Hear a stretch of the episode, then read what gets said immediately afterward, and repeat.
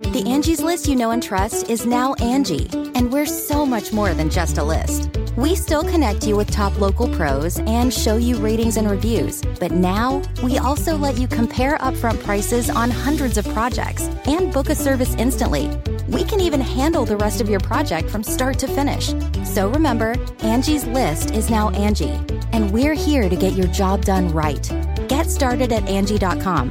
That's A N G I, or download the app today. It's Merriam Webster's Word of the Day for December 27th. Today's word is enervate, spelled E N E R V A T E. Enervate is a verb that means to reduce the mental or moral vigor of. It can also mean to lessen the vitality or strength of. Here's the word used in a sentence from the Washington Post by George Will.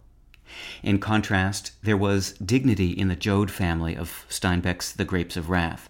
When the Dust Bowl smothered Oklahoma, the Joads were not enervated, they moved west in search of work.